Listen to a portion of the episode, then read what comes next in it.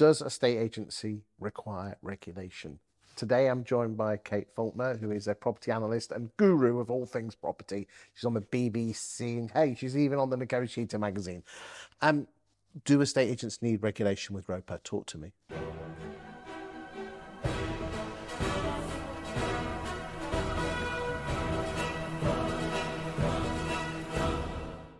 Yes, they do. Simple answer. Uh, and the reason being is that it is unbelievable. And I'll talk about it, for, we often talk about sales, but this is really from a letting side. There are over 400 rules and regulations to let a property. If somebody is not required any qualifications to know those rules and regulations, what happens is we have bad properties coming to market, bad landlords through bad agents that don't make sure that the property is let to tenants legally and safely. And that is a disaster. And the reason why we have to stop bad agents, bad landlords, bad properties coming to the market, particularly in the rental sector, is because once somebody's in them, the time it takes to sort out the problem and the cost is too high.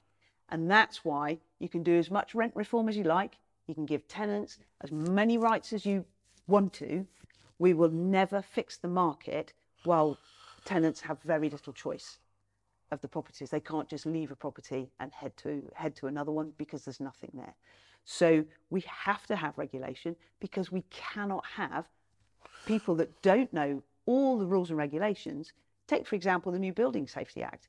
That is got huge change to the agency market we can't reach most of the people because they don't watch the news, they don't listen to the updates, because they don't have to be qualified. And if the government wants to improve standards through reg- through legal changing the law, well, then they have to be qualified. Um, Lord Best had his report on ROPA. Um, I know you're not directly, but indirectly, you are involved with the home buying and selling group. You know, Lord Best has almost gone out of date in terms of, you know, this was years ago. Why has this not come through yet? Do you know what hasn't gone out of date? The, the recommendations that they made, pretty much great for today. And we had another one. So with the Lettings Industry Council, they put forward for agents um, what they thought ROPA should include. And a lot of that is included. But they came out with something that was really interesting. Um, it's no good just regulating agents. You also have to regulate the property. So the idea was we'd have regulation of agents, um, and there was uh, Through and lots from Hunters, some amazing people did the work on this. Teresa at Savills, there's loads of people, and they said you also have to regulate the property through what we developed, which is called the property MOT. And interestingly, on the home buying and selling side, we're now getting towards having that property regulation and understanding with the data of what it's like because we've got property logbooks. And the property logbook guys, because we all talk to each other now, are also incorporating a lot of the, things that you need to rent a property.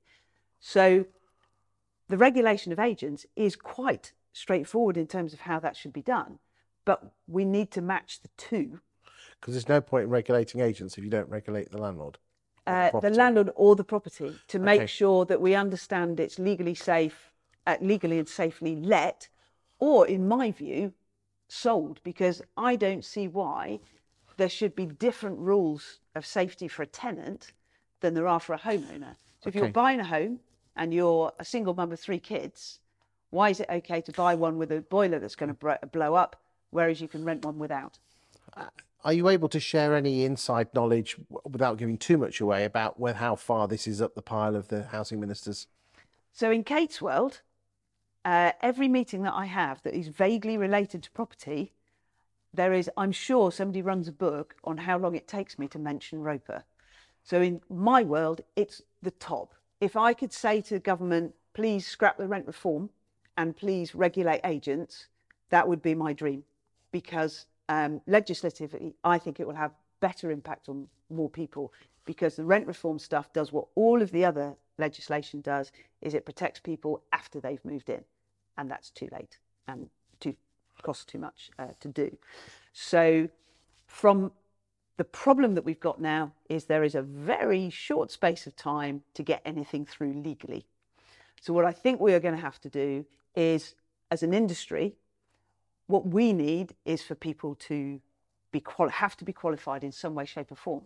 There's two potential ways that you could do that. Firstly, if you mandate information that has to be available on a property to sell and a property to rent, people are going to have to be trained to know that. Um, and if they're not, it's going to be fairly This obvious. is your upfront information. Yes, it's going to be fairly obvious because national trading standards now have their material information, and that matches, by the way, the upfront information we're asking. Yes, because for. we're on a journey with those, aren't we? We Correct. should we should be getting the next tranche soon, shouldn't Yes, yes. we? Would that be the second one or the third one we're getting soon? My understanding is they will be both together. All right. So never we've had say part never. one. So we've had part one, but hopefully we can do B and C together. Um, and a lot of that is because of the fantastic collaboration uh, that's going on. And that work that National Trading Standards are doing is done in tandem with all of the upfront information that we've been requesting. So um, once that's mandated, then people have to have qualifications. Now, here's an interesting thing. Did you know you can't be a beautician unless you're qualified? And do you know why? She's dealing with people's health. but why legally or why from running a business perspective does that beautician need to be qualified Go on, share it. Share it with me. because they can't get professional indemnity insurance without it so why could we look at something with professional indemnity side that says actually um, you have to be qualified because you have to have this information and you have uh, about a property well therefore should the professional indemnity guys could they is it possible love people's feedback on this you have to you have to have these qualifications to be able to um, let or sell properties to get your professional indemnity insurance and therefore that will help drive the standards up Final question. A lot of people have said well, um, regulation won't um, drive the uh, rogues out of the industry, out of the estate and letting agency industry, and neither you know, their lack of um, professional indemnity insurance. So it's absolutely true. Regulation's not going to solve everything. You get bad brokers, you get all sorts of people in the regulated industry. But what it does is, firstly, it puts people off. So if they've got to have qualifications, for example. Secondly, what it allows us to do is it allows us to work lots, a lot closer with the media, for example, or with the government guides that we have, uh, which are really good. The buying, selling, the how to rent guide, they're really good guides to get in people's hands. We need a level of consistency. And if we can say to people, these are the top three reasons to, or top three things to check if you're using an agent, that's the way that we will help um, drive rogues out. The way we will help drive rogues out of the bad properties is for tenants. I've always said, are you checking there's a gas safety? Are you checking they've got an EPC? And if they haven't, run a mile. Um, and it allows us, what regulation does is it allows us to take people out of the market because currently we, we can't. And what we need to make sure is that regulation covers all of those reasons why somebody says, understandably, well, the regulation won't make any difference because it won't drive the roads out. Okay, you tell me the 20 reasons why that'll happen, and then let's see what we can do with regulation to make sure that uh, the regulation we do covers those issues. And that's how we work. We actually work best and come up with the best solutions when we work with the people who hate the idea. And that's, again, something else that we've learned from the groups that we've run so far. Thank you for your time today. Pleasure.